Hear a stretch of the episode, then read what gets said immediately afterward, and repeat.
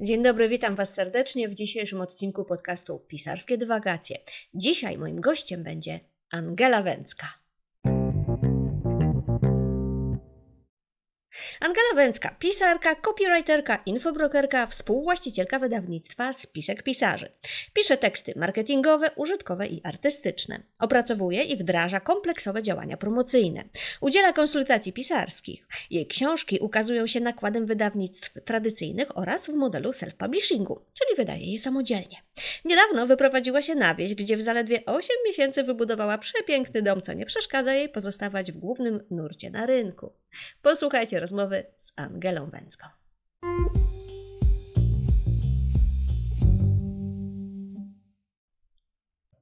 Dzień dobry, Angelo. Dziękuję, że przyjęłaś zaproszenie do podcastu. Ja również dziękuję. Część naszych słuchaczy doskonale Ciebie kojarzy, bo jesteś osobą bardzo aktywną w sieci. Prężnie rozwijasz firmę, udzielasz wywiadów. Naszą rozmowę poprzedziła nagrana przeze mnie zapowiedź, w której przedstawiłam, naszkicowałam odrobinę Twoją sylwetkę, ale może własnymi słowami zechcesz naszym słuchaczom opowiedzieć, czym się zajmujesz zawodowo.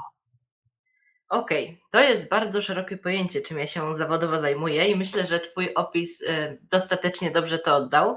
W wielkim skrócie zaczęłam od pisania książek, a wylądowałam na wsi, prowadząc małe, ale bujnie rozwijające się wydawnictwo. I to jest w sumie najważniejsza informacja, którą mogłabym przekazać. Okej, okay, okej. Okay. Ja, dobrze, no to, to w takim razie wiemy już, że współprowadzisz wydawnictwo Spisek Pisarzy ze swoim mężem Tomaszem Węckim, piszesz książki, zajmujesz się również promocją autorek, które wydają swoje książki w wydawnictwie Spisek Pisarzy, jesteś takim człowiekiem orkiestrą. To ja, zanim przejdziemy do Twojej aktywności wydawniczej, odrobinę zahaczę o tą Twoją działalność pisarską.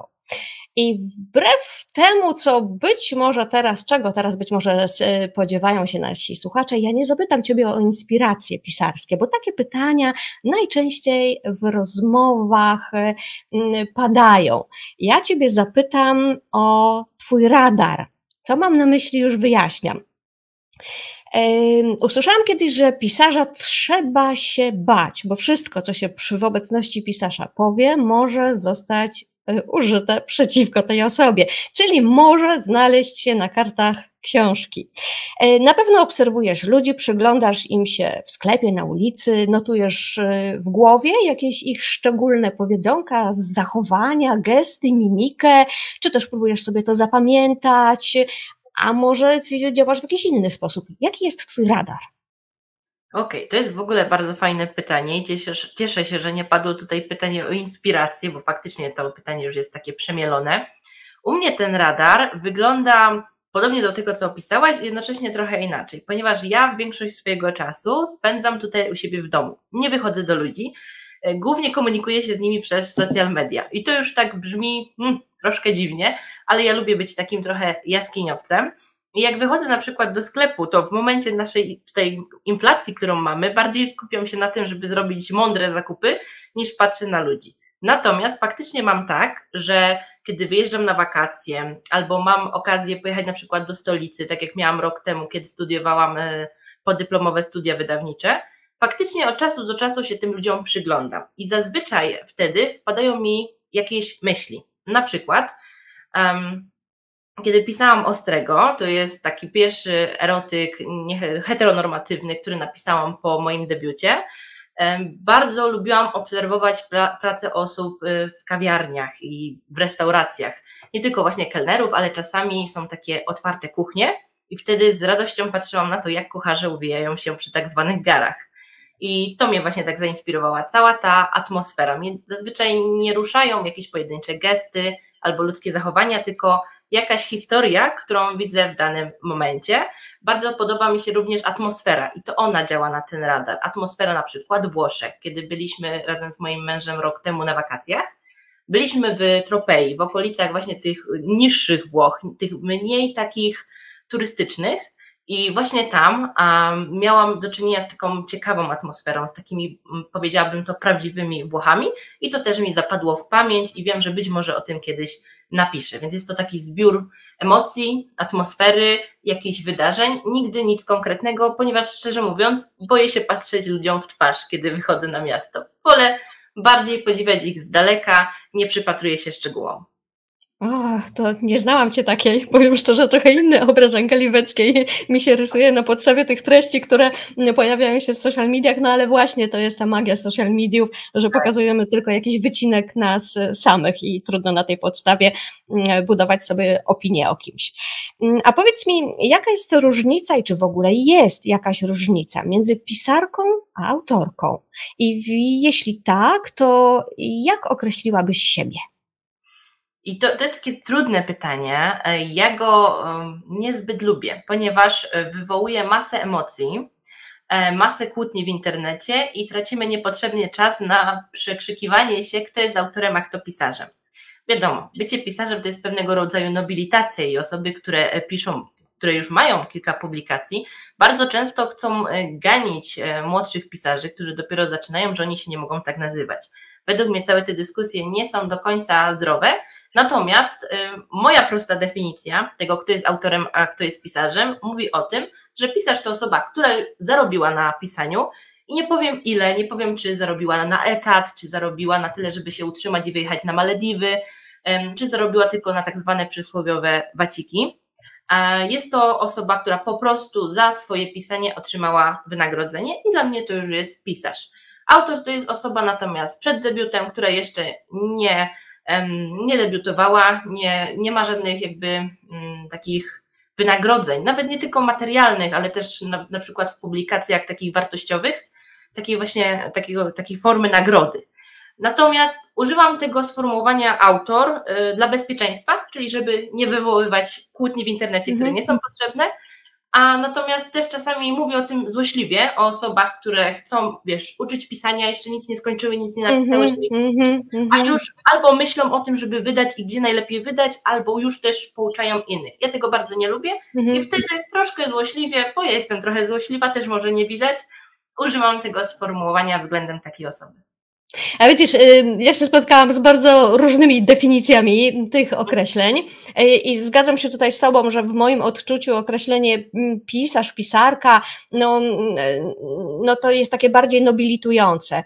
Natomiast będąc na spotkaniu autorskim pewnej pani pisarki, tam właśnie taka dyskusja się wywiązała i ja pierwszy raz usłyszałam, usłyszałam taką opinię, że jednak autorem to jest ktoś, kto wydał albo jakąś książkę, albo napisał jakiś artykuł, natomiast pisarzem jest osoba, która para się tym zawodem, która się para pisaniem zawodowo, a nie tylko hobbystycznie. Z kolei znam też dziewczyny, które twierdzą, że są pisarkami, bo one piszą do szuflady, ale piszą, czyli w ich mniemaniu spokojnie mogą używać takiego określenia w stosunku do siebie. Natomiast najbardziej chyba do mnie przemawia jednak taka opinia, takie, takie twierdzenie i chyba ono tutaj troszeczkę koreluje z tym, co ty powiedziałaś, że pisarz to jest ktoś, czyje dzieła są czytane. Powiedziałaś, że czyje książki są kupowane. Jedno z drugiego również wynika, chociaż nie do końca, bo można się na Wattpadzie na przykład publikować, prawda? I z tego też się nie ma pieniędzy, ale być może jest to jakiś początek tej kariery pisarskiej, takiej, którą można w jakiś sposób monetyzować. Tak, no to, to też szczerze mówiąc jest bardzo, bardzo fajny punkt patrzenia i myślę, że tutaj czytelnicy właśnie powinni sobie zanotować zarówno mój, jak i twój punkt widzenia i dopasować go do siebie. I też także chciałam uczulić właśnie, że myślę, że taka dyskusja, w sensie to fajnie, że o tym rozmawiamy, natomiast taka dyskusja w internecie, gdzie jeden drugiego podjudza, absolutnie według mnie powinna odpaść z rynku wydawniczego, bo na tym rynku i tak nikt za dużo nie zarobi, oprócz oczywiście autorów wybitych. Ale powiem Ci szczerze, że, że mnie to pytanie, mnie osobiście ono frapuje, bo ja często słyszę od, od mojego męża, który mówi, no kochanie, a kiedy Ty będziesz pisarką? Bo ja do tej pory cały czas mówię o sobie autorka, a on mówi, to będziesz po piątej, dziesiątej czy piętnastej książce pisarką. Dlatego ja sama próbuję znaleźć odpowiedź na to pytanie yes, i chętnie yes. korzystam z opinii tych ludzi, którzy mają, tak jak Ty, no, bardzo bogate doświadczenie pisarskie plus jeszcze wydawnicze, więc na pewno jesteś profesjonalistką, jesteś osobą, z, z której zdaniem powinnam się liczyć i notabene liczę. Ty jesteś, ty jesteś osobą bardzo młodą, to znaczy ja jestem osobą troszkę mniej młodą i pewnie dlatego, dlatego tak o tobie myślę, natomiast debiutowałaś w wieku dziewiętnastu lat, jeśli się mylę, to mnie popraw, ale znalazłam taką informację, że debiutowałaś jako dziewiętnastolatka tomikiem poezji Kobieciara. Piszesz romanse, obyczajówki, erotyki, mieszasz te gatunki z thrillerem i sensacją. A który jest Ci najbliższy? W którym czujesz się tak najswobodniej? To jest bardzo trudne pytanie, jak zresztą wszystkie Twoje pytania, ale ja lubię wyzwania, więc postaram się na to odpowiedzieć. W tym momencie od roku nie napisałam nic, to znaczy coś tam sobie pisałam, ale nic nie skończyłam. Ponieważ wzięło mnie takie jedno wielkie rozmyślenie na temat tego, w jakim gatunku ja faktycznie chciałabym się zamknąć. I tak jak mówisz, ja piszę bardzo różne gatunki, lubię sobie napisać romansik, bo jest łatwo, przyjemnie, prosta, a o emocjach ludzkich pisze się według mnie najprościej, takich złożonych, złożonych z miłości i nienawiści w sumie też. Natomiast czasami mnie ta forma bardzo nudzi. I wtedy właśnie dołożyłam, tak jak do męskiego obowiązku, do książki, w której jest ten element takiego thrilleru, troszeczkę takiej intrygi, właśnie z tego względu, że ja się bardzo szybko nudzę. Stąd też wydaję w swoim wydawnictwie różnorodne książki, żeby mm-hmm. podczas pracy mm-hmm. nad nimi po prostu się nie nudzić. Jestem osobą, która musi mieć stale jakieś wyzwania, stale treści, które mnie rozwijają i jakbym zamknęła się w jednym gatunku, to po prostu bym sobie powiędła. Dlatego teraz um, takim gatunkiem, którym bym chciała poczuć się najlepiej, jest non-fiction, na które powoli się przestawiam. Oczywiście to nie będzie przestawienie się całkowite, wyłącznie pod konkretne tematy reportaży, natomiast bardzo chciałabym pokazać się od strony takiej non-fiction, bo uważam, że tak jak powiedziałaś, trochę mam wiedzy na temat wydawania, na temat rynku wydawniczego, ale też na temat, na, chciałabym napisać reportaże na tematy trudne, takie jak na przykład temat niepłodności. Nie zmienia to jednak faktu, że myślę, że będę po prostu tymi gatunkami żonglować i w zależności od mojego nastroju, od momentu życia, w danym gatunku będę czuła się po prostu najlepiej. Jeżeli będę, myślę, szczęśliwa, spokojna, to bardzo chętnie po wakacjach napiszę romansik, a kiedy będę czuła, że powinnam napisać coś ważniejszego, myślę, że dalej będę kontynuować pracę nad reportażem. A jak myślisz, a jak na to taką zmienność reagują mm, czytelnicy? Bo mogę sobie wyobrazić, sama mam autorów, y, których bardzo lubię i wiem, że jak sięgnę po ich książki, to mniej więcej wiem, czego się spodziewać. I zazwyczaj to są autorzy, którzy trzymają się jednego gatunku, chociaż widzę, że coraz częściej właśnie ludzie robią wycieczki do innych gatunków, no próbują się z nimi. Jednym to wychodzi lepiej, innym to wychodzi gorzej. Y, czy, czy myślisz, że co, co, co w sytuacji, kiedy jakiś czytelnik, który jest przyzwyczajony na przykład do Twoich romansów, sięgnie po, dajmy na to, jakiś thriller, czy, czy, czy nie, nie poczuje jakiegoś zawodu? Myślę, że może poczuć zawód, ale w pracy kreatywnej też nie zawsze chodzi o odbiorcę, czyli osobę, czytelnika, który da Ci satysfakcję z, z pisania. Tak jak mówiłaś, wielu autorów w ogóle stara się żonglować tymi gatunkami. Ja sama mam u siebie autorki w wydawnictwie, które tymi tematami żonglują. Na przykład Kasia Wierzbicka oprócz fantastyki pisze książki dla dzieci, co mhm. jest bardzo skrajne według mnie gatunkowe takie rozegranie. Mamy też Natalię Brożek, która współpracuje również z wydawnictwem kobiecym i z nami i ona również pisze na różnego rodzaju tematy. Myślę, że to powoli będzie się zmieniać, że owszem, na pewno um, czytelnicy będą po części zawiedzeni, ale myślę, że jeżeli autor będzie w stanie ciekawie żonglować tymi gatunkami, to znaczy nie od razu z romansu, erotyku wychodzić do takiego głębokiego thrillera, gdzie nienawiść gra pierwsze skrzypce, to mogą poczuć się też na nowo nim zainspirowani. Myślę, no i że... też notabene zyskasz dodatkowych, kolejnych czytelników, bo to już tak. nie będzie grono tych osób, które gustuje w takim, a nie innym gatunku, tylko otwierasz, wypływasz na szerokie wody. Czyli tak, tak, wilk syty i owca cała. Dostojewski, konstruując postać Raskolnikowa w Zbrodni i Karze, yy, mówił, że czytał kroniki kryminalne, inspirował się sprawozdaniami z procesów sądowych. A jak wygląda twój research? Co poprzedza napisanie książki? Skoro już powiedziałaś, nie wychodzisz do ludzi, stronisz od nich, teraz mieszkając na wsi masz taką, yy, taką możliwość, zawsze miałaś taką możliwość, ale teraz przy okazji to jest zapewne miłe w otoczeniu przyrody. Yy, co poprzedza napisanie twoich powieści, na przykład w Męskim obowiązku, o którym już wspomniałaś na początku rozmowy, rozbrajasz bombę. Skąd wiedziałaś, jak się to robi? Z Reddita. I teraz młodzi pewnie słuchacze będą wiedzieć, o co chodzi. Reddit to jest taka platforma, um, po angielsku głównie, w dużej mierze, gdzie można znaleźć naprawdę tematy, wątki na różnego rodzaju tematy. I na takie bardzo mroczne, i na takie bardziej pozytywne, i też na temat właśnie rozbrojenia bomby. Um, generalnie ja pracując nad książką, zazwyczaj staram się pisać o tematach, które lubię i znam. Dlatego moje książki często, w moich książkach często jest motyw jedzenia, deserków, gotowania, lasu, pracy leśnika, którą też znam z autopsji rodzinnej wręcz. Staram się właśnie w swoich książkach nie wychodzić do takiego bardzo trudnego researchu, ponieważ nie czuję się w nim na tyle mocna. To znaczy nie napisałabym na przykład o społeczności romskiej, bo nawet nie mam pojęcia, jak się za to zabrać. W sensie miałabym, bo mam narzędzia po swoich studiach wyższych, natomiast wiem, że to byłaby bardzo trudna praca. Staram się więc krążyć wokół tematów dobrze mi znanych. Też dlatego, że czerpię z tego większą satysfakcję, niż jakbym miała poznać temat od podszewki. I tutaj wychodzi u mnie ten syndrom oszusta, który mówi mi, że ja nie byłabym w stanie przeprowadzić researchu na, na przykład na temat, na temat właśnie, jaki temat bym nie była, no na przykład pracy w wojsku, jak to wszystko wygląda, bo, bo to jest temat, z którym w ogóle się w życiu nie, nie spotkałam i bym się go raczej nie podjęła. Natomiast na, tworząc bohatera takiego dziennikarza, czy tam pisarza, czy tam właśnie osobę, która pracuje na wsi w agroturystyce, to już mi ten temat jest bliski.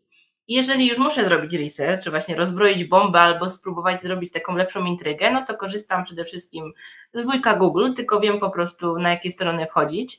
Bardzo mm-hmm. często korzystam z Google Scholar, um, który jest naukową wersją Google'a, w którym można znaleźć artykuły naukowe, które również są przydatne na przykład przy opisie jakiegoś złamania albo leczenia. Um, korzystam na przykład, jak muszę opisać jakąś tam sytuację z operacją e, lub z chorobą, no to korzystam wtedy albo ze swojego doświadczenia, które już mam od lekarzy, albo oglądam również filmiki na YouTube, które pokazują faktyczne operacje mhm. na otwartym ciele. Więc mhm. ja się trochę tak bawię tym researchem, nie biorę go bardzo poważnie, tak jak wiem, że autorki potrafią, no ponieważ właśnie staram się krążyć wokół tematów, które znam. Mhm.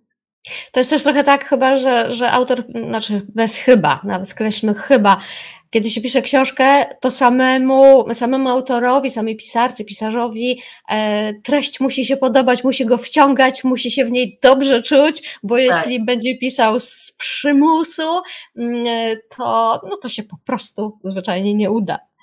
Dokładnie. Na pewno twoje książki, jak książki każdej osoby, oddziałują, na, na, wpływają na czytelników. Jakiego rodzaju skutek ty chcesz osiągnąć? Do czego chcesz czytelnika skłonić? Do jakich emocji chcesz go pobudzić? Do jakich refleksji? Tworzysz także, no, wspomniałaś o tym na początku, dla osób nieheteronormatywnych, co już samo w sobie wyróżnia cię na rynku.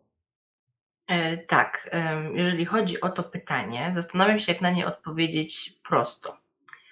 Może tak, zacznijmy od tych książek nieheteronormatywnych. Ja takie książki tworzę ze względu na to, że wiem, że jest ogromna grupa kobiet w Polsce, które ich potrzebują.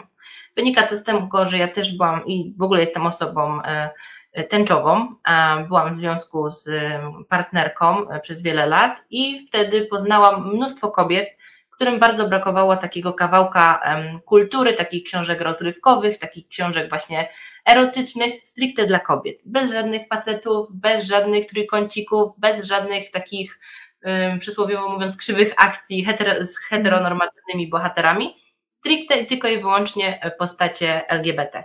I stwierdziłam wtedy jeszcze z partnerką, że właśnie coś takiego napiszemy i po prostu poszłam za ciosem. Okazało się, że kobiety bardzo lubią czytać o, o naszych postaciach, bardzo lubią czytać książki, które są o nich i po prostu ich potrzebują. Pocztą pantoflową wieść się rozeszła i tak działa do tej pory, bo do tej pory sprzedaję swoją trylogię debiutancką, którą wydałam, wydałam w wieku lat dwudziestu. Pierwszy tom, bo kolejne tomy później wydałam samodzielnie. I cały czas one się sprzedają, pomimo tego, że nie ma ich do sprzedaży w księgarniach.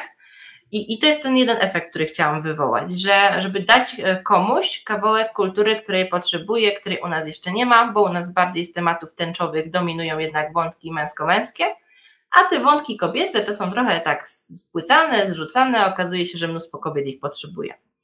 Mhm. Kolejną taką emocją, którą chcę wywołać czytelnika, to jest to, żeby po prostu on przy moich książkach mógł się zrelaksować. To jest typowo w tym momencie, co wydałam do tej pory, literatura rozrywkowa, z miłością w tle, ewentualnie z jakimiś tam scenami erotycznymi. I to ma w sumie mieć taki wpływ bardzo, bardzo relaksujący. Oderwanie się od świata, pójście do innej historii, poznanie też tego, co ja lubię, czyli właśnie gotowania. Stąd po ostrym chociażby przemyciłam kilka przepisów i jedna z czytelniczek mm. nawet napisała, że nie miała pojęcia, czym jest szakszuka, a szakszuka to są jajka sadzone na pomidorach z dodatkiem różnego rodzaju warzyw.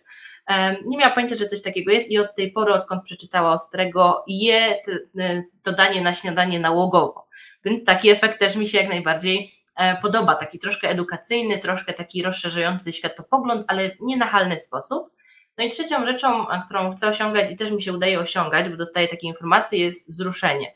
I wzruszenie głównie dotyczy książki Camper, która kończy się, no nie mogę zdradzić jak, bo no nie mów. Nic nie mówię. Natomiast bardzo dużo, najwięcej informacji, wiadomości, maili dostałam właśnie do Campera i dostałam je nie tylko od kobiet nieheteronormatywnych, ale również od męskich czytelników, od panów, którzy ze wzruszeniem mówili mi, i były trzy takie wiadomości, że lepiej teraz patrzą na żonę, w sensie bardziej czują tą miłość i jakby odnowili w sobie tą, to uczucie i chcą się po prostu starać dla drugiej połowy, co było dla mnie w ogóle niesamowitym też doświadczeniem jako twórcy. To powiedzmy, że wspominałaś o trylogii Różanej, tak? tak Dobrze tak, zapamiętałam tak. tytuł, gdyby ktoś był zainteresowany, to jest trylogia Różana Angeli Węckiej. No dobrze, no to pociągnijmy ten pikantny wątek. Ja Cię teraz zapytam o coś takiego. Słodka, świąteczne opowiadania erotyczne. Preludium do powieści Ostry. Celowa prowokacja czy łamanie tabu? Bo wiesz, święta ludzie zazwyczaj czytają przyjemne książki pod kocykiem, z kubkiem kakao w ręku, oglądają seri seriale familijne, no czytają takie książki niosące otuchę, nadzieję, a tutaj tak, no, no ostro jedziesz. To prawda, bo tak jak właśnie preludium do Ostrego brzmi, tak Słodka była właśnie takim wstępem też dla właśnie kobiet czytelniczek nieheteronormatywnych, żeby mogły też, pomimo tego, że weszłam w mainstream taki heteroseksualny bardziej, mogły przeczytać coś dla siebie. Mhm. I w Ostrym jest właśnie główna bohaterka opowiadania i pomyślałam, że w święta warto czasami dać sobie coś ostrego, zwłaszcza, że jest trochę erotyków na polskim rynku, które są właśnie, dzieją, dzieją się w okolicach Wigilii, w okolicach zimy. Zima jest taka fajna, wiesz, otulająca, jest jasna, przyjemna mm-hmm. i taka cieplutka, ale właśnie czasami z tego leżenia pod wspólnym kocem może dziać się coś więcej, nie? A to mi właśnie tak przyszło do głowy, dokładnie, mamy więcej czasu, więc to może być takie małe preludium dla nas samych. Dokładnie tak, jest dłuższe są wieczorki, chłodniejsze, wiadomo, mamy inflację, trzeba się lepiej ogrzeć, także myślę, że tym tropem szłam pisząc takie opowiadanie. Ja w ogóle bardzo lubię pisać o jesieni, o zimie, a chciałam dać coś takiego szybkiego, co w łatwy sposób mogłam złożyć i wrzucić na Legimi. No ten erotyzm tak nie, nie chce mnie odpuścić, więc jeszcze jedno pytanie. Którą ze swoich postaci literackiej poszłabyś do łóżka?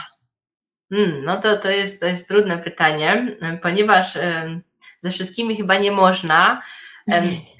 Każda ma coś, co by mnie zainteresowało w takim prawdziwym życiu, natomiast moją bohaterką, która jakby zawsze ze mną jest, która, którą utożsamiam z taką moją wewnętrzną pisarką, wewnętrzną artystką, jest właśnie Fanny z Trylogii Różanej. Jest to pierwsza bohaterka, nad którą tak długo myślałam, bo przez, przez dwa lata właściwie, która no, mam wrażenie, że jest po prostu częścią mnie, nasze życia są zupełnie inne, ale ym, mam wrażenie, że dorasta razem ze mną i cały czas gdzieś krąży w mojej świadomości i to chyba z nią najbardziej wola, chciałabym spędzić takie bardziej upojne chwile, wyjeżdżając gdzieś nad morze, mm. nad ocean. Inne postacie, żeby się nie obraziły, e, też je bardzo kocham, natomiast to jednak ona ma to pierwsze miejsce w mojej głowie. A masz e, jakąś swoją ulubioną książkę? Która mm. jest twoją ulubioną książką? Bo na przykład Małgorzata Warda na tak postawione pytanie odpowiada, że jej ulubioną książką jest ta, nad którą aktualnie pracuje. Jak jest u ciebie? To jest, to jest ciekawe przemyślenie. Właściwie też przed naszym wywiadem jeszcze sobie poklikiwałam kilka znaków do powieści. Natomiast każda powieść jest dla mnie wyjątkowa. Ja zazwyczaj staram się nie mieć ulubionych rzeczy, bo to jest bardzo trudne pytanie.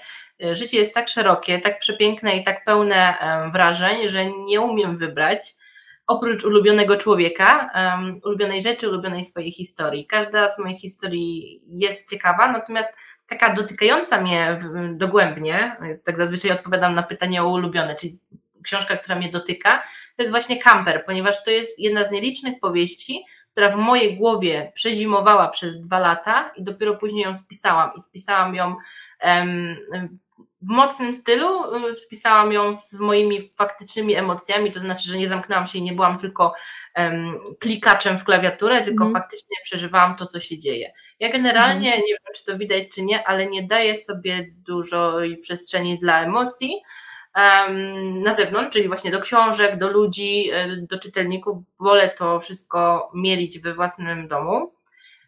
Natomiast Camper był taki, że wydobył ze mnie te emocje i dlatego ta książka jest na takim moim podium historii, których no nigdy nie zapomnę, nawet jak wydam dwadzieścia trzydzieści książek. Akurat Campera mam na liście, Campera jeszcze nie czytałam, kilka innych Twoich książek i owszem, także ba, ba, bardzo mnie zachęca to, co mówisz, na pewno po niego sięgnę. A co czytasz prywatnie? Ty, Angela Wecka.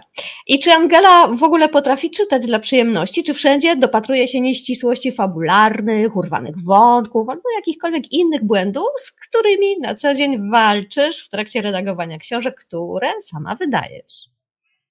Tu czytelnicy, słuchacze właściwie naszego podcastu nie będą e, widzieć mojego uśmiechu, natomiast no teraz bardzo mocno się uśmiecham, ponieważ to jest trudne pytanie. E, przykładowo w styczniu stwierdziłam, że będę czytać, będę wrzucać recenzje innych książek na swój nowy profil na Instagramie, po czym e, skończyłam tylko jedną i jeszcze nic o niej nie napisałam. A z okay. tego względu, że zajęłam się redakcją moich książek w wydawnictwie. I teraz w tym czytaniu jest taki mały problem. Zdecydowanie lubię czytać nadal, po wielu latach, odkąd nauczyłam się tylko to robić, natomiast czytam bardziej artykuły, jakieś artykuły takie blogowe, artykuły różnego rodzaju, krótkie opowiadania, bo pozwala mi to się bardziej skupić. Jak czytam właśnie powieść, to niestety zaczynają się dziać rzeczy, o których powiedziałaś, czyli o, tutaj wątek się urwał autorce i, i, i teraz pytanie, czy dociągnie ten, ten wątek, bo to jest dla mnie bardzo ważne. Mhm. Bo wprowadzam jakąś scenę, rzucam jakąś informację, a później ta informacja nie ma sensu dalej, w sensie albo w ogóle nie jest poruszana, no to dla mnie książka jest jakby spisana na straty. Dla mnie to jest źle, um, z, źle zaprojektowana historia.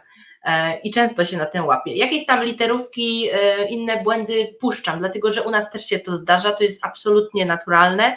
Myślę, że też o tym jeszcze powiemy w, w tym wywiadzie. Natomiast jeżeli fabuła jest niedopieszczona, no to wtedy już mam takie, hmm, dobra, to ja może pójdę i zajmę się moimi książkami, zajmę się mm. książkami w wydawnictwie. Mówię, uczę się czytać na nowo dla przyjemności, ale myślę, że to już nigdy nie będzie takie jak kiedyś, jak w szkole, że to już mm. minęło raczej. No, niestety. Mm-hmm. Trochę to smutne, mam nadzieję, mam, mam nadzieję, że znajdziesz jakiś sposób, żeby się relaksować przy czytaniu książek, a, no, a, a jeśli nie, to na pewno relaksujesz się w jakiś inny sposób. I teraz właśnie przejdźmy do pytania e, na temat twojej odskoczni, ponieważ dla mnie ty jesteś taką żelazną damą, kobietą nie do zdarcia. Być może to, co powiedziałaś, że ty też na zewnątrz starasz się nie epatować emocjami, tylko raczej zostawiasz je w sobie, we własnym domu, nie wychodzisz z nimi na zewnątrz i być może dlatego tak ciebie postrzegam. Mówią o tobie Lady Boss. Ja podziwiam ludzi, którzy nie szukają wymówek, stawiają sobie cele, planują działania i sukcesywnie je wdrażają. Ty jesteś taką osobą, ale nie wyobrażam sobie, że takie działanie na sto procent nie ma swojej ceny. Zdradź nam zatem, jak Angela Węcka odpoczywa, co jest twoją odskocznią, coś, przy czym zapominasz o wyzwaniach i ambicjach. No i mamy kolejne trudne pytanie, chyba trzeba się zacząć wycofywać. Przede wszystkim dziękuję, dziękuję za komplement.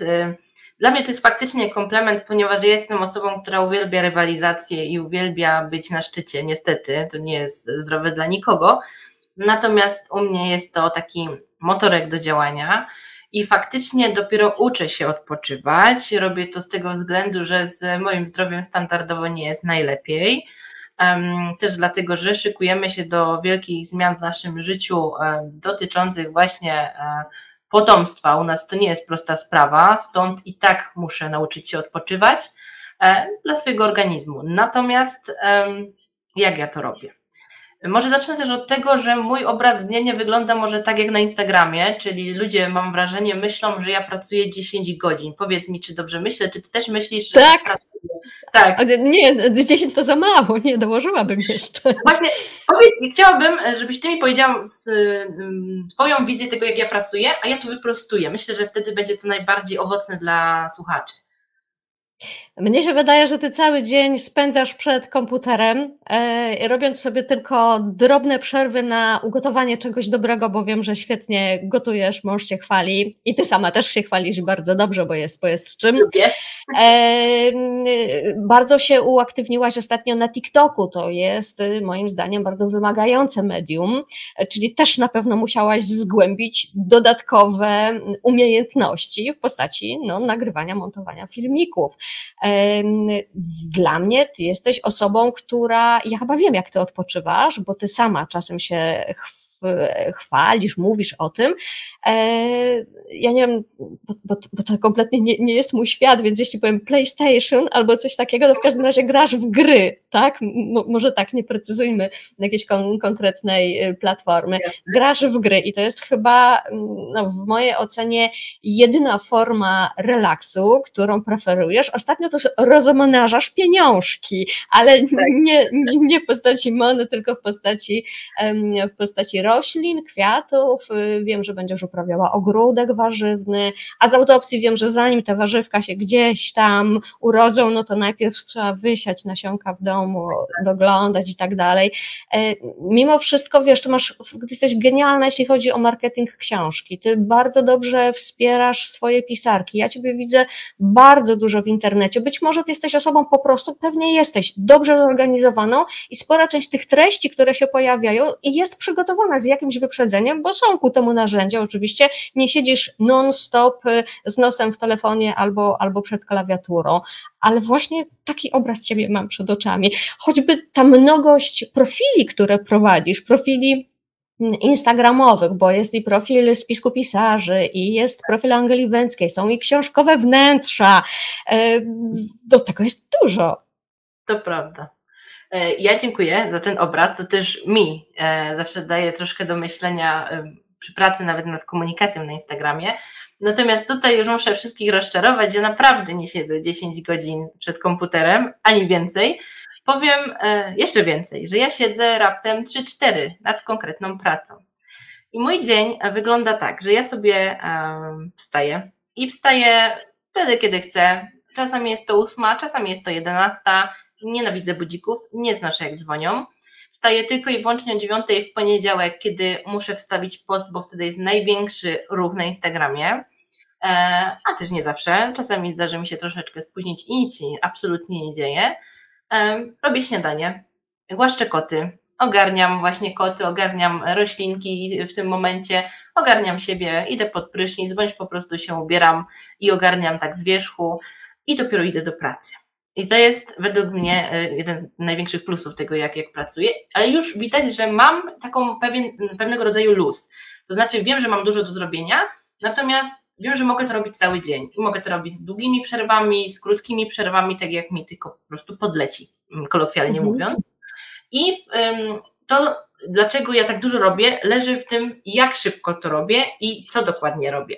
Mianowicie, jeżeli w tym dniu mam napisać dwadzieścia maili, mam na przykład przelecieć profile na Instagramie w poszukiwaniu recenzentów i dodatkowo sprawdzić, zrobić rewizję składu, no to za to się szybciutko zabieram. I nie robię tak, że piszę tego maila, czterdzieści razy go czytam, tylko piszę go na szybko, odkładam, piszę następnego. Po napisaniu drugiego maila od razu wracam do pierwszego i go sprawdzam. Dzięki temu mój mózg może skakać sobie po różnego rodzaju pracach, co uwielbia, a ja jednocześnie nie dekoncentruję się aż tak mocno. Mhm.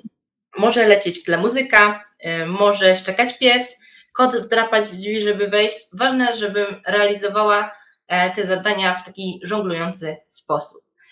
Ale jak je zrobię, to zazwyczaj mija dwie trzy godziny, wstaję od komputera, albo mąż przychodzi i nawzajem zawracamy sobie tyłeczek.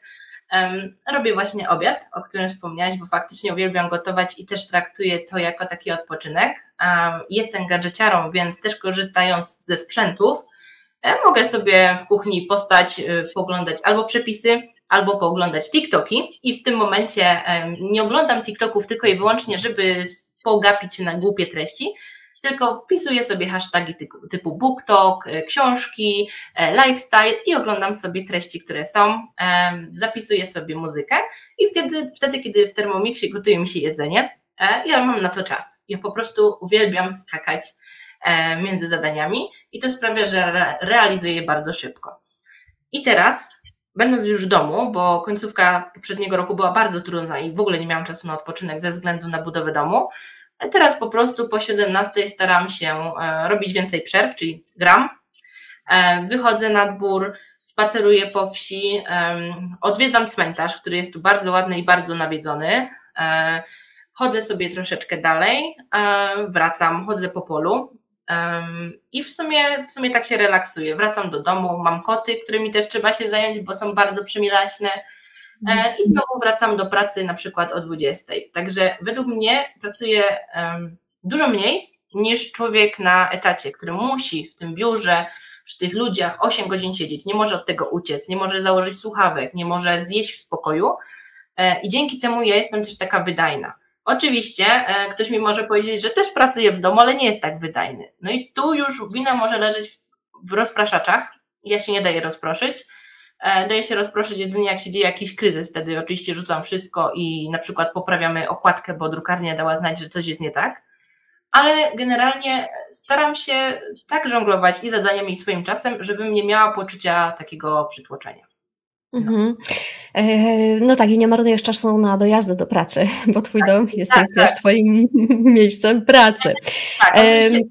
Zaznaczę, że nie mam dzieci nadal, bo dużo osób się bardzo bulwersuje, że czasami gadam o tych rzeczach, natomiast podkreślam, nie mam dzieci i moje obowiązki są naprawdę tak zmniejszone do minimum. Ja mam też pomoc w postaci firmy sprzątającej, bo musiałam to zrobić, bo ja nie umiem sprzątać i nie chciałam tracić na to tej energii takiej życiowej. Mm-hmm. Gotuję, ale za pomocą sprzętów, więc ja sobie też maksymalnie ułatwiałam mm-hmm. to życie, żebym mogła tylko i wyłącznie skupić się na pracy. Stąd ta wydajność też się bierze. Ja wiem, że nie wszyscy mają na to możliwość, ale ja sobie tę możliwość wypracowywałam od pięciu lat i ją wypracowałam w konsekwencji. Mm-hmm.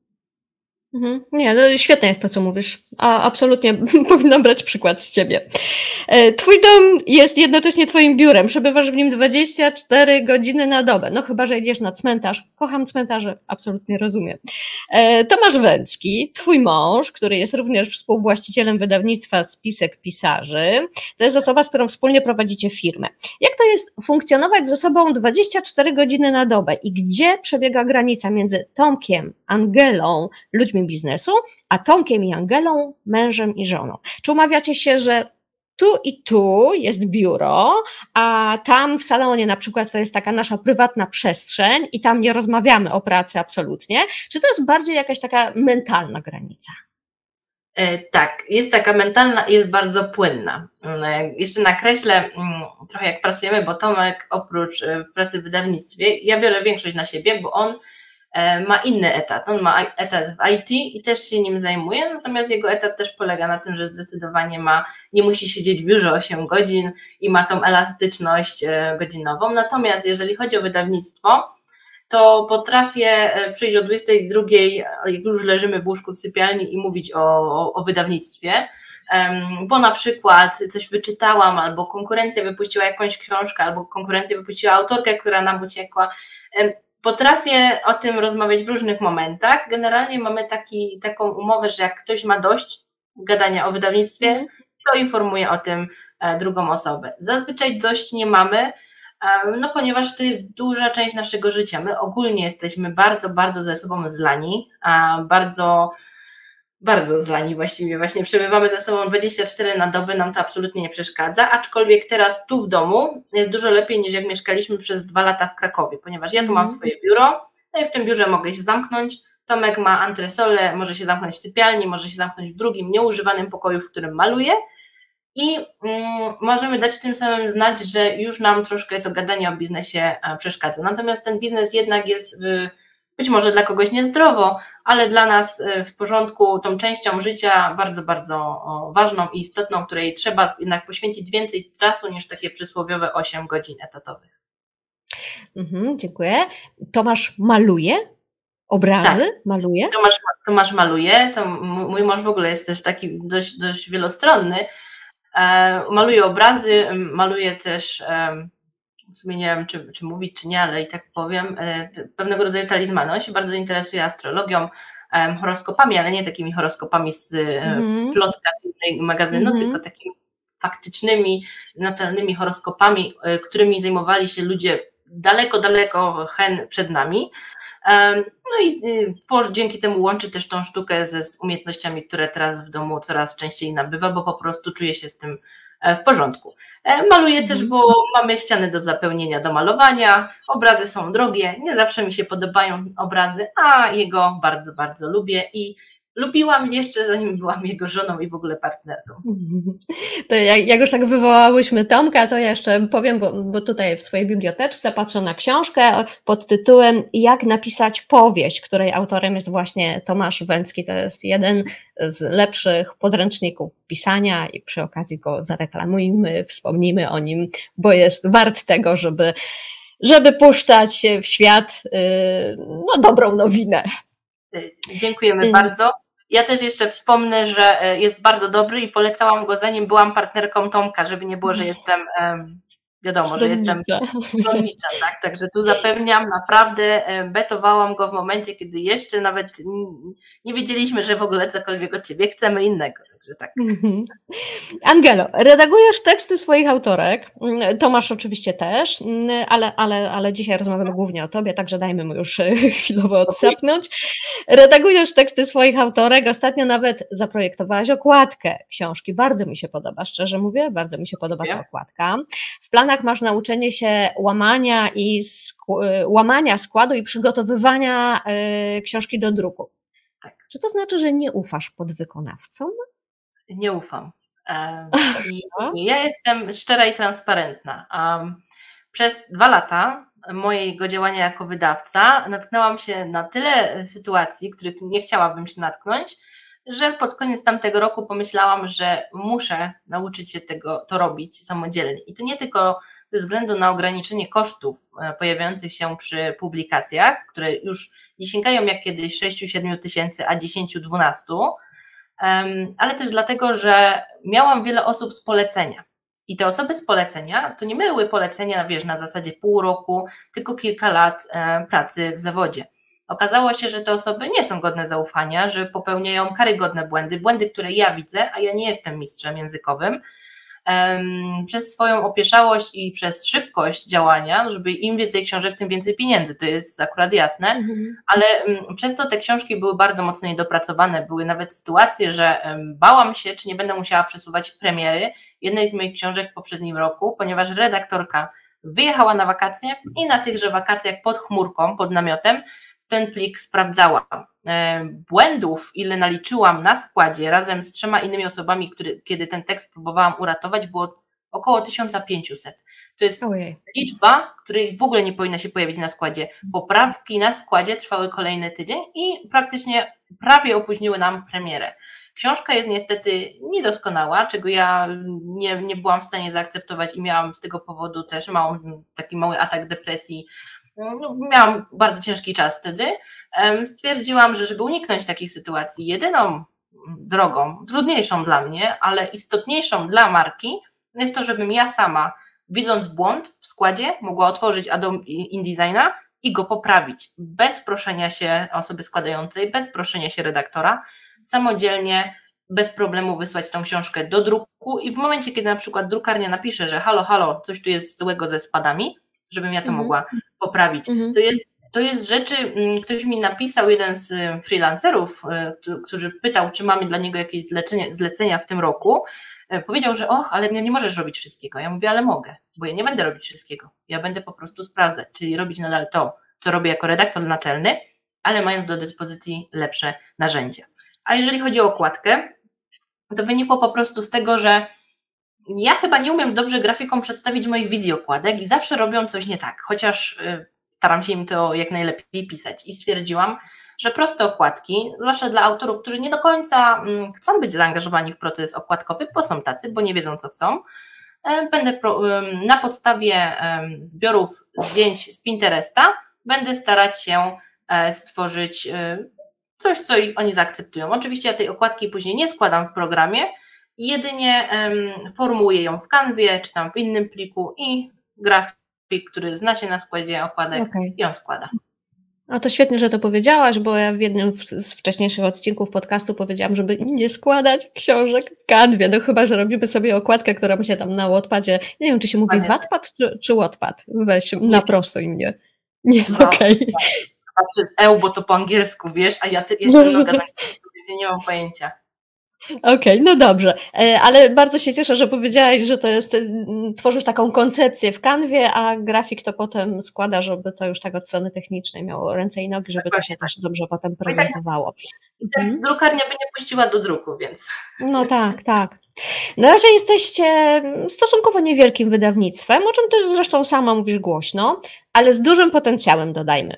Jakie dostrzegasz tak z punktu widzenia autorów, którzy współpracują ze spiskiem pisarzy albo którzy chcieliby z Wami współpracować, jakie są plusy ze współpracy z małymi wydawnictwami albo stricte z Waszym wydawnictwem?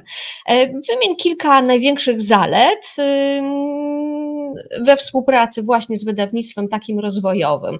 Ja mam na myśli teraz takiego autora, autorka albo potencjalnego autora, który będzie poszukiwał, będzie rozsyłał swoje oferty wydawnicze i być może on stoi przed pytaniem, czy y, korzystniej dla niego będzie próbować nawiązać współpracę z dużym wydawnictwem, tak zwanym kombajnem, gdzie jest no, cała plejada ludzi odpowiedzialnych za określonego rodzaju działania, czy większą korzyść ten potencjalny przyszły autor wyniesie ze współpracy z małym wydawnictwem? W czym jesteście lepsi od dużych wydawnictw?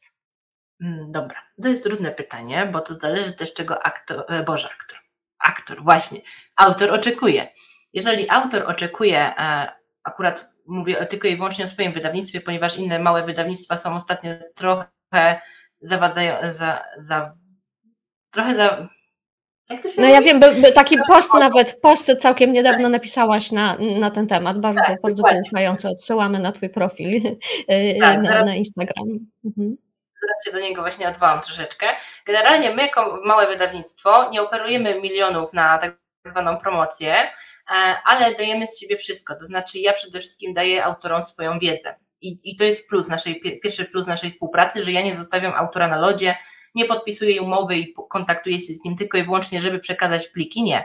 Ja przy okazji premiery, miesiąc przed premierą, nawet dwa, jestem z, z autorem w ciągłym kontakcie, czy na mailu, na Instagramie, na Messengerze, gdzie jest nam wygodniej pisać, gdzie autor też sobie życzy, żebym zawracała mu głowę i wtedy pojawiają się różnego rodzaju treści, dzięki którym on może poprowadzić swoją premierę, on może poprowadzić swoje social media i to nie tylko dla zysku z danej pre premiery, którą ma u nas, ale też dla później dla swojej marki. To jest, to jest mm -hmm. pierwszy plus. Mm -hmm. Drugi plus to to, że my robimy redakcję fabularną. Nikt tego praktycznie nie robi, bo widzę po książkach. Redakcja fabularna polega na tym, o czym już mówiłyśmy, czyli jak mamy zaginiony wątek albo bohater robi coming out, a później to nig nig nigdzie nie ma po prostu nie podanego takiej informacji, no to wtedy my to próbujemy powiązać, czyli albo wyrzucamy wątek, albo dopisujemy dalsze sceny. Jeżeli nie ma napięcia w książce przy finale, to również staramy się to napięcie stworzyć. Jeżeli widzimy, że autor próbował doprowadzić do jakiejś, jakiegoś wydarzenia, które odpisuje w taki sposób, że ono ewidentnie będzie wydarzeniem kulminacyjnym, ale nim nie jest, to również mhm. staramy się go naprostować. To jest trudny proces.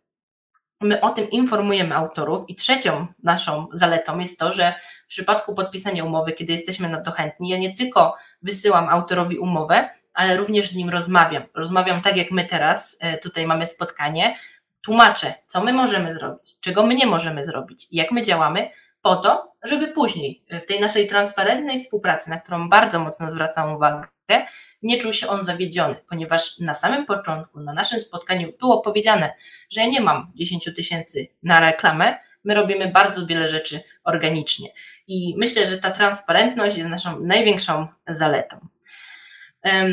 Generalnie nie wiem, czy mogę to dopisać do innych wydawców małych, bo tak jak teraz widziałam, pojawiło się po dwa tysiące dwudziestym mnóstwo wydawnictw i kilka z nich już przestało funkcjonować. Albo się restrukturyzują, albo właśnie e, znikają z mapy po cichu, w ogóle nie informując o tym autorów, albo nikomu nie płacą i nie odzywają się, a nadal na Instagramie na przykład wrzucają jakiś tam content promocyjny. Mhm. Także mówię tylko i wyłącznie to za nasze wydawnictwo. Mhm. Poza wydawaniem książek oferujecie także inne usługi. Opowiesz o nich w kilku zdaniach? E, tak. Generalnie e, dywersyfikacja przychodów się kłania i nie lubię robić właśnie tylko jednej rzeczy w swoim życiu, czyli nie tylko piszę, wydaję, ale również udzielam różnego rodzaju konsultacji z rynku wydawniczego, z pisania troszkę mniej, ja bardziej wolę mówić o rynku, kiedy już autor ma tą książkę i co ma z nią zrobić. Takie konsultacje za godzinę kosztują dwieście złotych netto i wtedy te konsultacje odbywają się właśnie na Zoomie, na Messengerze.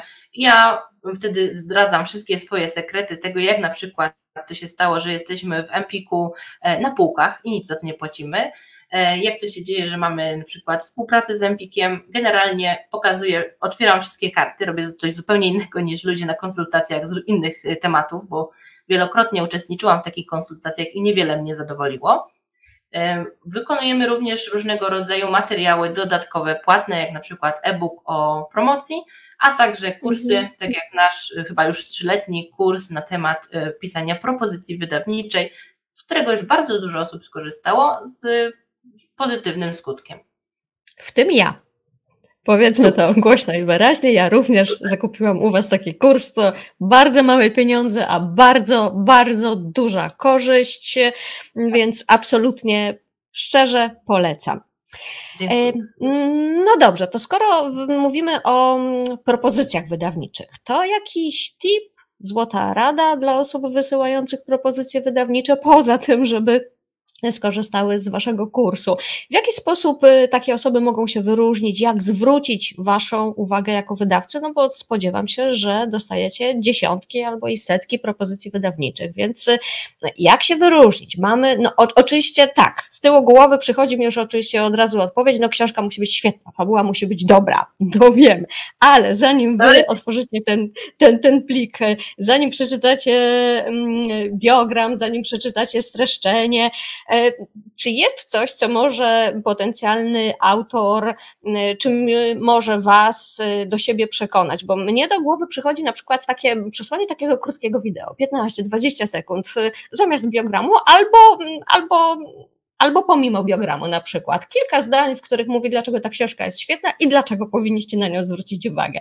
Ja pamiętam sto osiemdziesiąt lat temu, bo już bardzo długo żyję na tym świecie, może trochę mniej niż sto osiemdziesiąt, to jeszcze w czasach, kiedy na przykład kiedy jak się szukało pracy, internet wtedy raczkował, to były absolutne początki, więc tak naprawdę kupowało się w poniedziałek gazetę, sprawdzało się ogłoszenia o pracę, wysyłało się C V, i list motywacyjny. I ja się wtedy wzięłam na taki sposób, że drukowałam aplikację na kolorowym papierze, o takiej pastelowym, o pastelowym zabarwieniu, jakiś łososiowy, jakiś bladoróżowy, w myśl zasady, że jeśli na biurku osoby przeprowadzającej rekrutację na tym pliku, między, tym, między tymi kartkami białymi pojawi się właśnie jakiś kolor, no to mam nadzieję, że on po niego sięgnie. W ten sposób się próbowałam wyróżnić. Czy teraz osoby wysyłające ofertę wydawniczą mogą się jakoś wyróżnić?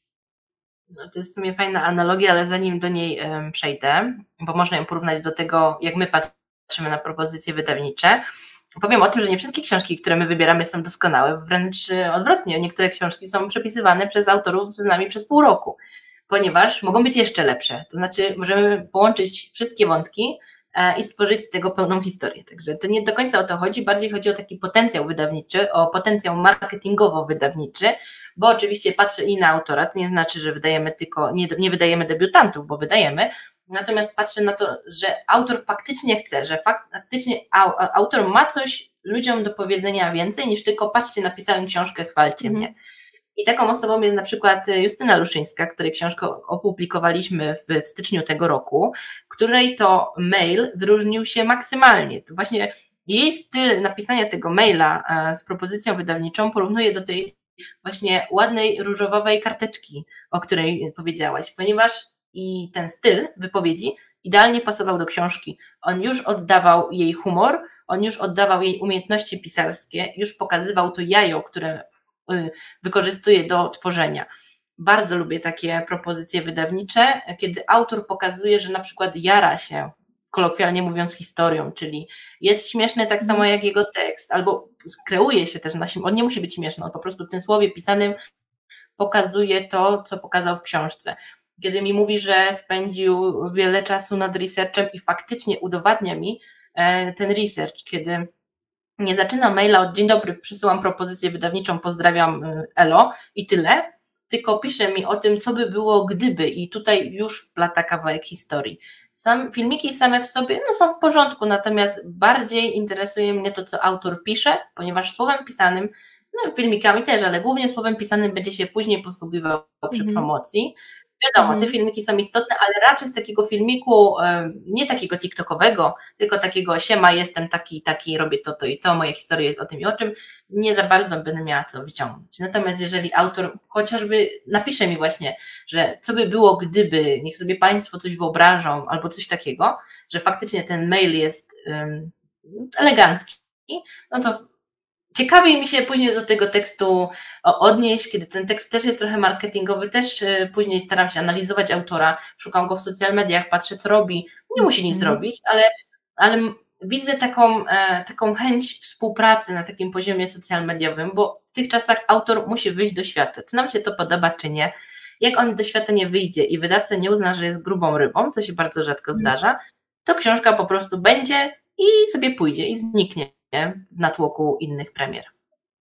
Okej, okay, to jak mówimy o formacie wideo, myślisz, że TikTok jest dobrą platformą do promowania książek? Myślę, że bardzo dobrą, ale, ale zależy od gatunku po części i po części nie, ponieważ na TikToku mamy już pokolenie milenialsów, mamy pokolenie czterdzieści plus, są ci ludzie, ja to doskonale widzę.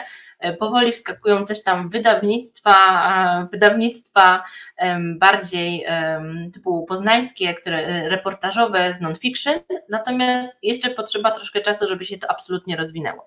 Niemniej mam autorkę, którą będziemy wydawać w maju, jest to autorka, która napisała powieść fantastyczną, dość mocno lewacką, która na TikToku już zdążyła zrobić zamieszanie, rozmawiając, mówiąc do odbiorców na temat niebinarności i na temat postrzegania płci mm-hmm. przez nią.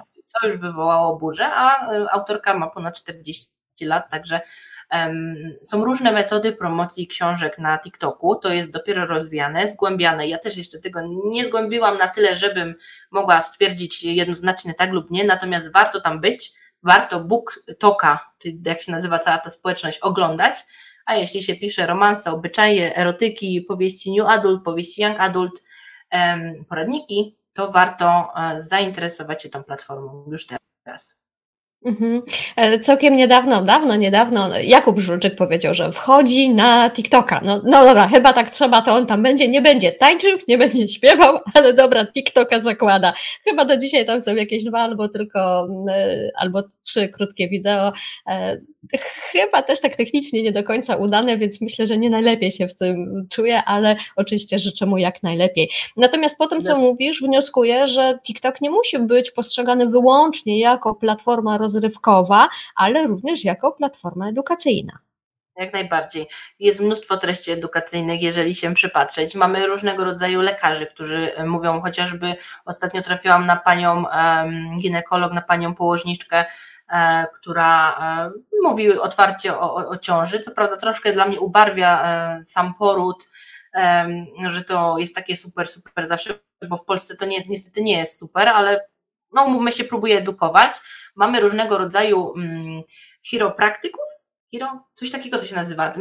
Nie jest fizjoterapeuta, osoba, która zajmuje się układem kostnym, trochę taki ala fizjoterapeuta, już nie pamiętam jak to, chiropraktyk chyba też, dobra, nieważne. Tak czy siak, jest taka osoba w zagranicznym TikToku, która jest dojrzałym mężczyzną, która piosenkowo, jakby śpiewając, pokazuje, jak na przykład poradzić sobie z, z wdowim garbem. I to są filmiki, które mają dziesięć sekund, a pokazuje na przykład ćwiczenie przy ścianie, robi to mm-hmm. bardzo dobrze konstrukcyjnie też te filmiki, więc mm-hmm. faktycznie tych treści edukacyjnych jest dużo, jest bardzo dużo treści na temat zakładania ogrodów, prowadzenia roślin zielonych, na temat zwierząt, jest pan, który jest zoo, te, zooterapeutą, chyba tak się nazywa, generalnie zna się na kotach, bardzo, bardzo mocno, na ich, na ich naturze, nie uba, też nie, nie ubarwia tej ich natury, że no jak się tulą, to zawsze nas kochają, że pokazuje, że one są faktycznie zwierzętami bardziej samotnikami, jest bardzo poważny przy tym i również te treści przekazuje w sposób po prostu mówiony, pokazuje filmiki, te śmieszne filmiki ze zwierzętami z TikToka i je komentuje. Jest na, naprawdę, jeżeli się wdrożyć w TikToka, to oczywiście można znaleźć bardzo złe treści. Treści, gdzie są, y, które są robione na tak zwanych dramach, czyli y, jakaś sytuacja jakiegoś youtubera jest podkręcana do maksimum i pokazywana w krzywym zwierciadle, ale jest też bardzo dużo treści y, edukacyjnych, które dorosły człowiek, dorosły, dojrzały człowiek będzie w stanie przetworzyć na swoją korzyść. Okej. Okay. Kończy się luty. Myślę, że śmiało możemy powiedzieć, że nadal jesteśmy na początku roku, a więc to jest dobry moment, żeby porozmawiać o planach wydawniczych. Obserwuję, że współpracujecie z autorkami piszącymi w różnych gatunkach. Czego zatem możemy się spodziewać w dwa tysiące dwudziestym trzecim roku? Bo troszkę już o tym opowiedziałaś. Pytanie, czy coś jeszcze chciałabyś do tego dodać? No, wprowadzacie nowy branding, tak? Y- Tak, i nie powinnam dużo mówić, ale trochę powiem. Zacznę właśnie od brandingu. Bardzo marzyło mi się wydawanie książeczek dziecięcych i to też pracuję nad, nad tą marką. To nie będzie niesamowita marka z wieloma książeczkami, raczej z wyselekcjonowanymi tytułami, może dwa, może trzy rocznie, które w ciekawy sposób nawiązujący do przyrody, do natury pokazują i edukują dzieciaki, właściwie bardziej je bawią, bo też zależy mi na, na, na, na tym, żeby dzieci się po prostu dobrze bawiły czytając, bo jeżeli to utrwalimy w wieku lat kilku, to później te dzieciaki będą czytać, bo będą mogły do tego uciec, tak jak do gier, jak do muzyki, tak i do książek, których czują się bezpiecznie od najmłodszych lat i to chcę osiągnąć pstryczkiem, natomiast mhm. wystarczy na ten temat, natomiast jeszcze jeżeli chodzi o spisek, to w tym roku będziemy wydawać jeszcze raz, dwa, trzy, cztery, pięć, sześć książek. Będzie w tym kontynuacja Kasi Wierzbickiej, czyli finałowy tom trylogii Między Światami z naszą tutaj szaloną Agatą, która jest zwyczajnym człowiekiem w magicznym świecie. To już, już będzie... Aż nie wiem, co wymyśleć na, na premierę, bo to już jest dość istotny, istotny moment też w naszej karierze naszego wydawnictwa. Będziemy wydawać jedną powieść Young Adult, którą wzięłam z Wattpada na próbę, która jest dobrze napisana. Oczywiście będzie wymagało poprawek, natomiast konstrukcyjnie jest ciekawa i myślę, że spodoba się młodzieży, która w ogromnej ilości teraz czyta powieści young adult. Wydajemy również kolejną książkę Natalii Brożek, żeby nie było, że, że skończyliśmy na jednej książce, to też już mogę zapowiedzieć. Będę u siebie miała też książkę jednej takiej poczytnej autorki, um, którą będziemy wydawać w czerwcu. Będzie to powieść bardzo fajna, letnia, taka duszna, ale w pozytywnym tego słowa znaczeniu. No i w maju jeszcze wyrzucimy fantastykę, z której też chcemy być chociaż troszkę znani, żeby raz w roku właśnie pojawiała się też taka trochę nowa fantastyka kogoś innego. I jeżeli wszystko dobrze pójdzie, to wydamy też coś non-fiction, natomiast plany są jeszcze w tak zwanej rozsypce, więc nie chcę za dużo zdradzać. No sporo, sporo, sporo tego. Ja myślę, że Kasia Wierzbicka to w ogóle rozbiła bank. Tak, tak. Świetnie jej idzie. No słuchaj, Angelo, powoli zbliżamy się do końca. Tu mi licznik pokazuje, że już przekroczyłyśmy godzinę.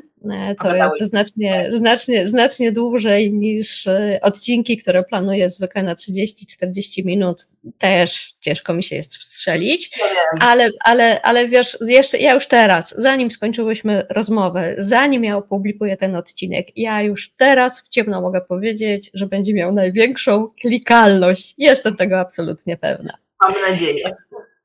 Więc na koniec naszej rozmowy podaj proszę wszystkim zainteresowanym miejsca, w których można obserwować Ciebie i działania Twojego wydawnictwa. Ja oczywiście w opisie tego odcinka również umieszczę linki do miejsc, w których jesteś Ty i wydawnictwo, jesteście aktywni, ale może w kilku słowach zechciej nakreślić, gdzie, gdzie Ciebie można znaleźć. Jasne. Naj, najczęściej na Instagramie. Na Instagramie jestem jako Angela Węcka i na pewno wyświetli Wam się taki beżowo, brązowo, lekko, lekko różowo profil, na którym głównie publikuję takie treści edukacyjne, stricte, na tym chcę się skupić w tym roku. Mamy również profil na Instagramie wydawnictwa, oczywiście wydawnictwo Spisek Pisarzy, i również zapraszam, bo na tym profilu najwięcej się dzieje, poszukujemy recenzentów, mówimy o najnowszych, takich, o aktualnościach w ogóle i opowiadamy o różnego rodzaju wydarzeniach, jakie są związane z naszym wydawnictwem. Zapraszam na tego TikToka, na którego uczę się nadal kręcić filmiki, jest to też wydawnictwo Spisek Pisarzy oraz Angela Węcka. No i zapraszam na Facebooka. Facebook troszkę został już tam, tam w tyle, z tego względu, że po prostu tak poszargał swoje algorytmy, że ciężko się wybić, natomiast czasami również tam przeklikujemy jakąś treść i to są w sumie najważniejsze miejsca, do których Was zapraszam. A poza, poza profilem na Facebooku jest też grupa facebookowa, prawda? Spisek, tak, pisek. Tak. Dobrze, że przypomniałaś, bo jest też mało się tam dzieje, natomiast są tam materiały zapisane bardzo wartościowe na temat pisania, na temat wydawania, są live'y ze mną i z moim mężem, które bardzo są lubiane, również tam serdecznie zapraszam. Będę jeszcze, grupa się nazywa Jak napisać powieść na Facebooku ze znakiem zapytania, natomiast zapraszam serdecznie również na spisek pisarzy kropka p l, to jest nasza platforma, na której, która jest teraz w formie bardziej takiego archiwum, również ze wszystkimi artykułami mojego męża. Gdybyście chcieli kupić na przykład poradnik, a nie bylibyście pewni jego umiejętności, Spisek Pisarzy o nich, o nich najbardziej, tutaj najbardziej je pokazuje. I jest tam też zapis na newsletter, do którego zachęcam, ponieważ będę temu newsletterowi robić mały refreshing i będziemy w miarę regularnie notować, co tam u nas i w wydawnictwie. Super. Bardzo serdecznie dziękuję Ci za rozmowę i pozostaje mi życzyć Ci samych sukcesów Tobie jako pisarce, autorce, wydawczyni i w każdej innej przestrzeni, w której zechcesz być aktywna. Wszystkiego dziękuję dobrego. Pięknie. Wzajemnie, ja też Ci życzę wszystkiego dobrego i samych sukcesów pisarskich, bo wiem, że pracowałaś ciężko teraz nad nowym tytułem, prawda? Tak, dokładnie. No. Obiecałam Dlaczego? sobie właśnie teraz chwilę przerwy, zanim sięgnę po następny. Bardzo Ci dziękuję. No. Wszystkiego dobrego, dzięki. Dziękuję.